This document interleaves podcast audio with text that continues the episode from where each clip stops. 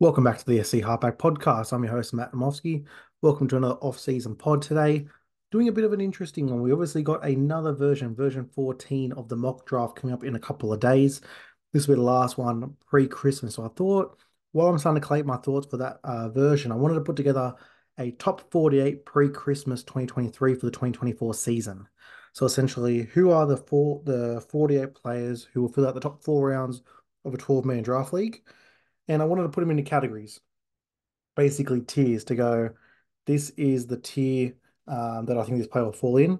Each tier's got obviously different uh, players and different roles, and it just helps form a little bit of a picture. So we got uh, 10 tiers altogether for the 48 players, and let's just go through them. Obviously, not going to go deep into stats, get to the socials at the SC Halfback, putting up player cards, season averages, uh, overall finishes, all those good things are on there.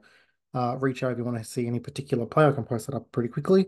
But this is just a quick bit of a poll check. We did it for the round 10 version. You guys seem to enjoy that, so I wanted to do one here.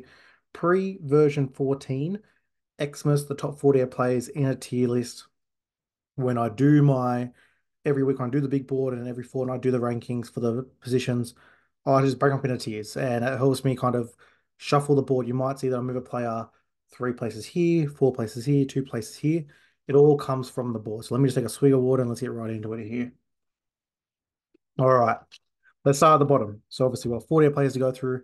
Uh, tier 10, the foundation blocks. So this is a list of um, players that I believe uh, must-haves. There are 11 2RFs and CTWs. And I believe these guys here as your fourth pick uh, in a draft league is essential for you getting a very nice player in return here that can be a season keeper for you. Because at the end of the day, round four to me is that guy that you kind of want your round four players to stay there all season, nice and reliable. You know you're going to get your 60, 65, and hopefully a bit of a boost on that. So we got, like I said, quite a few players here. So there's two RFs, Pat Carrigan, Joe Tapine, J'maine Hopgood, Ryan Matterson, Keaon Koloamatangi, Jacob Preston the two the CTWs, Izack Tago, Dallin Watene-Zelezniak, Joseph Suaalii, Herbie Farnworth, Roger Tuivasa-Sheck. Speak for themselves. Like I said, Carrigan, Tapine, Hopgood, Maddo, Keaon, Preston.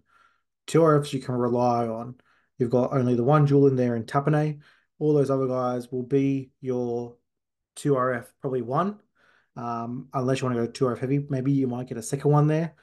But again, these are guys that you can just lock in your 60 to 65 uh, on a great attacking day, you might get an 80 85, help get you to a victory. They're guys that at a pinch, you can VC or C, uh, depending on the matchup. But to me, they're just foundation blocks. Every team needs to have one of those players. Whether it's in your CTW or your tour, if you've got to have that one guy that you just know every week I'm rolling into this week, I know I'm getting my 65 from this guy. And that's a foundation block. So once again, foundation must get two CTWs, two RFs. Carrigan, Tapine, Hopgood, Maddo, Keaon, Preston, Tago, what uh, DWZ, RTS, Suaalii, and Farnworth. Tier 9, the stackables. So this is a group of guys that you want to grab at this point of the draft, and they're to stack with a guy further up the list. So we got uh, nine guys in this list. Haumole Olakau'atu, Briton Nikora, Damien Cook, Cam Murray, Dylan Edwards, Charles Nicoll-Klokstad, uh, Joey Manu, Eli Katoa, and AFB. Uh, these guys, like I said, there's another guy further up the list that you want to stack here because we all know in Supercoach, especially in draft, it's very nice when you roll in all week, especially on a good matchup, and you got those two or three guys on a particular edge or the way that team plays maybe through the middle. And all of a sudden, uh, as you'll see as we kind of get up this list here, some perfect uh, guys to partner with those guys, especially in the next tier. There's quite a few. So these are the guys that again, yes, great options for your really you're looking at them from your third round and moving in your fourth round if you can. And again, it's just about a stack. Who who's available you can just stack and go, you know what? That halfback with that 2RF, that fullback with that CTW, I like the stack. So that's what you want there. All predicates on you getting your first pick, but if you do, it's a very easy second or third pick there to kind of stack in and go, you know what? I know every week when this team rolls on the park, I'll put that right hand edge. It gives you a lot of confidence. And like I said, there's nine guys that, um, and again, there's more guys further up on the stacks, but they may not be real. These are realistic stacks where you could get the halfback to a second row, the fullback to a hooker. You can get all these different ones around this point in the draft, uh, mid to round three to four. Tier eight, the Great Consolation Prize. So I've got four halfbacks in this one here. Sam Walker, uh, Jahrome Hughes, Daly Cherry Evans, Mitch Moses. Uh, the three halfbacks ahead of them on the overall big board will be gone by this stage. But like I said, an absolute great consolation prize. Back end of round two, top of round three, where you can go nab one of these guys. And like I said, you then go into the stackables. DC with Haumole, Sam Walker with Joey Manu, Jahrome Hughes to Eli Katoa. Just makes a lot of sense to try and grab those guys. And if you can go do those in consecutive picks, um, one of the great things in a draft comp with your mates is when you make that really nice pick that everyone like congratulates you on and goes, damn it, he got that guy. It's a then challenge for the rest of the 11 guys to not let you get that stack. And if you can try and somehow and get it, it's an absolute wonder. I know in the podcasters league last year, uh, someone picked Turbo first and then went Garrick in the second. And obviously for the start of that season, it looked like a master stroke. So if you can get those stacks, again, very hard to get the players in one and two, but you can try and maybe get someone in the two and the four, two and the three. Might help you out there. Tier seven is the gamblers. There are four guys in this. Uh, Greg Marzhew, Shaun Johnson, Cam Munster, Cody Walker. These are the guys you have to gamble of when to go here because all these guys, I think, in a draft league, would not surprise me if there's a first round grade one of the guys gives them. I could definitely see SJ, Munster, and Cody going near that first round or on that first round. Greg Marzhew, I think top of the second is a real possibility where Val and Jamayne were going last year. It's all about do you feel confident? Do you think that Marzhew second season in Newcastle is going to go well? Do you think SJ another season on can keep going and really have another career year? Can Cam Munster just become a super coach weapon once again and not just average around that uh, 70 with, you know, getting a low score in a high school? Can he be a consistent super coach scorer? And the Rabbits, obviously being consistent at the end of the year last year. Cody Walker played well, but what's the role of Jack Wighton in there? Is Latrell Mitchell going to come back in and really dominate again? These are the questions. So the gambler is uh tier seven. Tier six is one player, the wild card, Ryan Papenhuyzen. Right now, overall, we have him at number 19 overall. It's just a gamble. There will be some leagues where he'll go top 10. There will be some leagues he will last past pick 30. Um, it's just going to be do you want to take that gamble? And like I said, at that point of the draft, at pick 19, if you've absolutely nailed your first pick, uh, you know, let's say you got a Kalyn Ponga in the first. Do you? Oh, sorry, not Kalyn Ponga because he's obviously football. Let's say you go. Um, let's say somehow Nicho Hynes slides there, or let's say you just pick Nicho in the second, and then all of a sudden he's sitting there at pick twenty three for you. It's pretty appealing just to go. You know what? I've got my absolute gun there. I'm going to risk it here. Maybe you draft a Fifita in the first round um, and you go, you know what, I'm going to take a gamble here. Shaun Johnson in the first round, I'm going to take a gamble here. Ryan Papenhuyzen is the ultimate wild card. So he's someone I'm very much interested to see when we start doing the mock drafts. Where does he go? Because he's also going to be very low on everyone's pre draft. So if he's going to have a good draft position, guys will want to go get him. So the wild card, Ryan Papenhuyzen. Tier five, halfway there. The ultimate VC, six players in here. Ruben Garrick, Payne Haas, Isaah Yeo, Valentine Holmes, Jamayne Isaako, and Brian To'o. Guys that just you know what you're going to get. And these are the guys starting from the 13th pick on our big board. So it's the top of the second round through to the bottom of the second round. Guys that just know what you're going to get. In most weeks, they'll either be your C or V or C- CV. And you're just going to go, okay, I know what I need to get this year or this week. I'm going to go for Haas and Yeo to carry me with their 70. I need a high upside score. I'm going to go Val, Isaako, uh, To'o, and Garrick. They're just VC guys. You've absolutely nailed your first pick. Let me go get there and get that guy that can have an ultimate ceiling. So the ultimate VC is a very important one because these are guys that potentially I think will fall a little bit. I think Payne Haas and Ruben Garrick and and Isaah Yeo especially are three guys that I can see dropping into the bottom of the second round. And I think that's great steals there. Isaah Yeo to me is going to be the steal of the draft. I've got him as player 16 overall.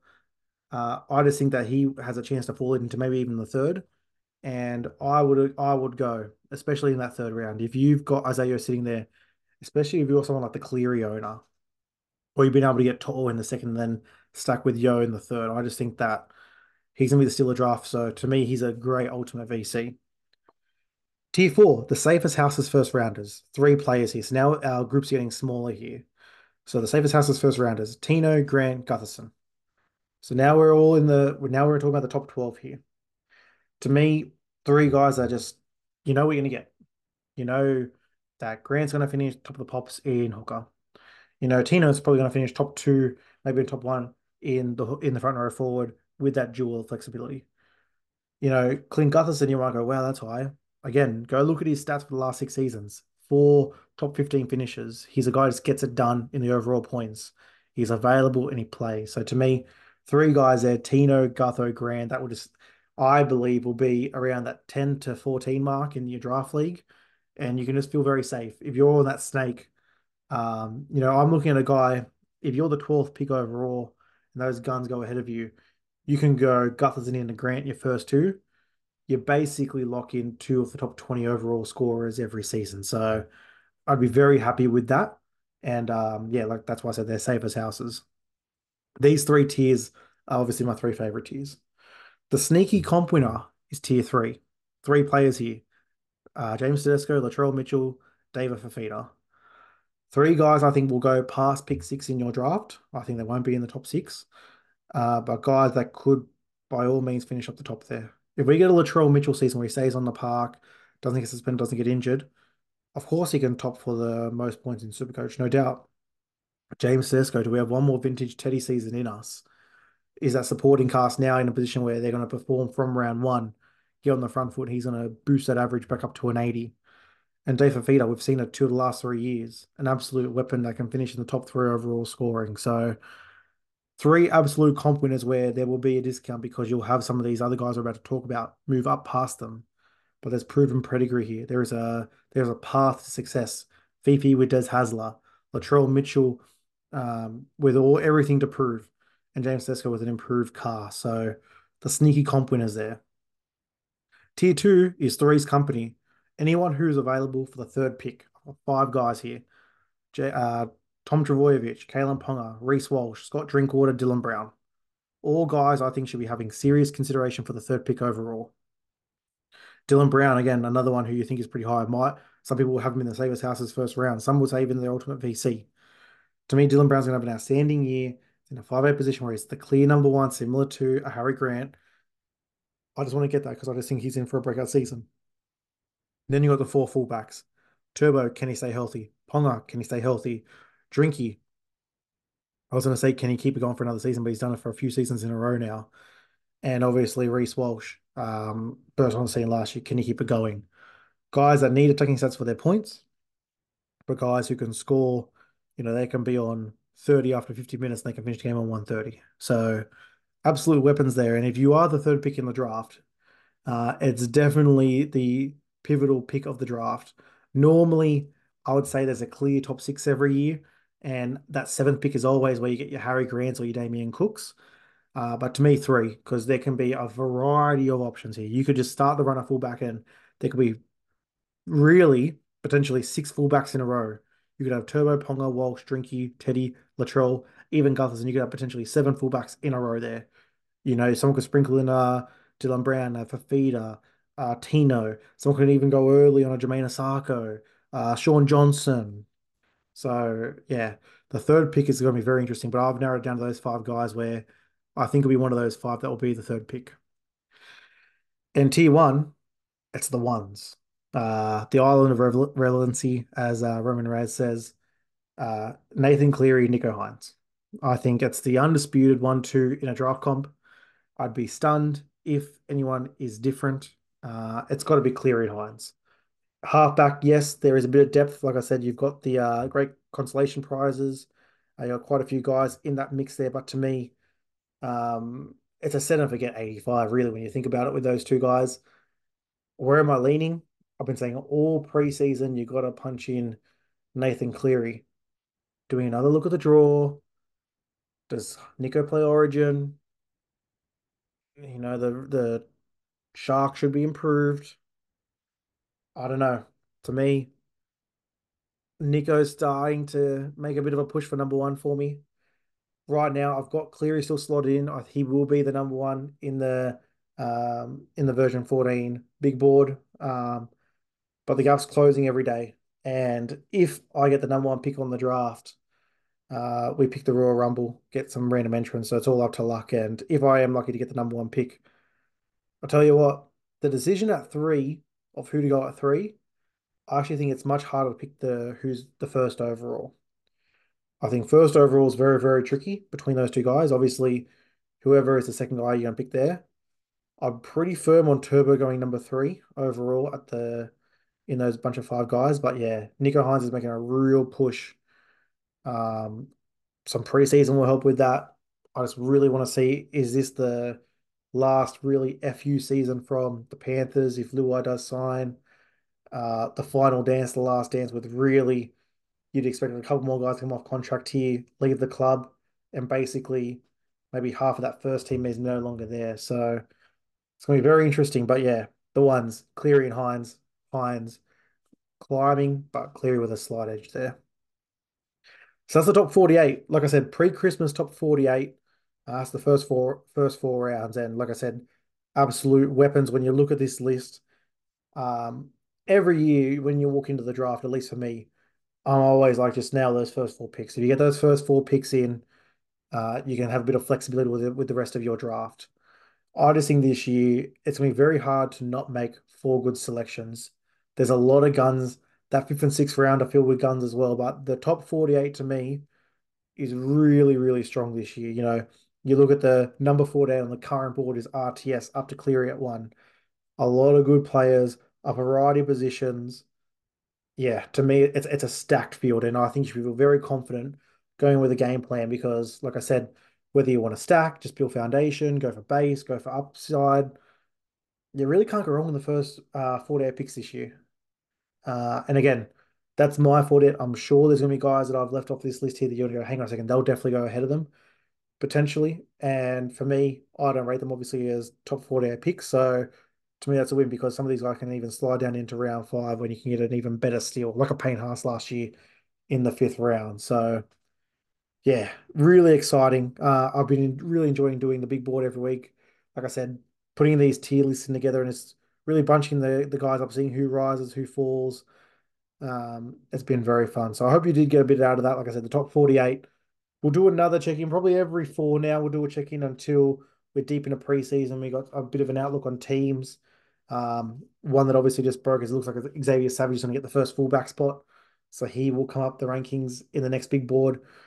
Once we kind of know who the Knights winger is, who the Panthers center is, the Roosters two RFs. Once we start getting a bit clearer picture on those guys, you'll see some of those guys like an Angus, a Taylor May, a Nat Butcher, Tom Jenkins, those type of guys will rise up the rankings uh, once we get a bit more clarity on who's playing which position. So, been fun, and we'll obviously continue every week. So, just want to throw this one in here. Like I said, every four weeks we'll do a little check-in until we get a bit clear in terms of the overall teams. Uh, but yeah, obviously back in a couple of days with a more player in focus. Uh, RTS is the next one. So someone I'm very interested to talk about right now, number four there, but don't be surprised if he rises a little bit after that discussion there. So thank you for listening, guys. As I said, get to the socials at the SC Halfback. Got another series out there now doing some top five rankings, sleepers, avoids, all those type of things. So it's all happening. Trying to do three to four posts a day. And like I said, whatever podcast discussions we can do, if you have any questions, get them in there. Um, happy to answer them there. So thank you for listening, guys. Have a great day. Hear from you soon. Cheers.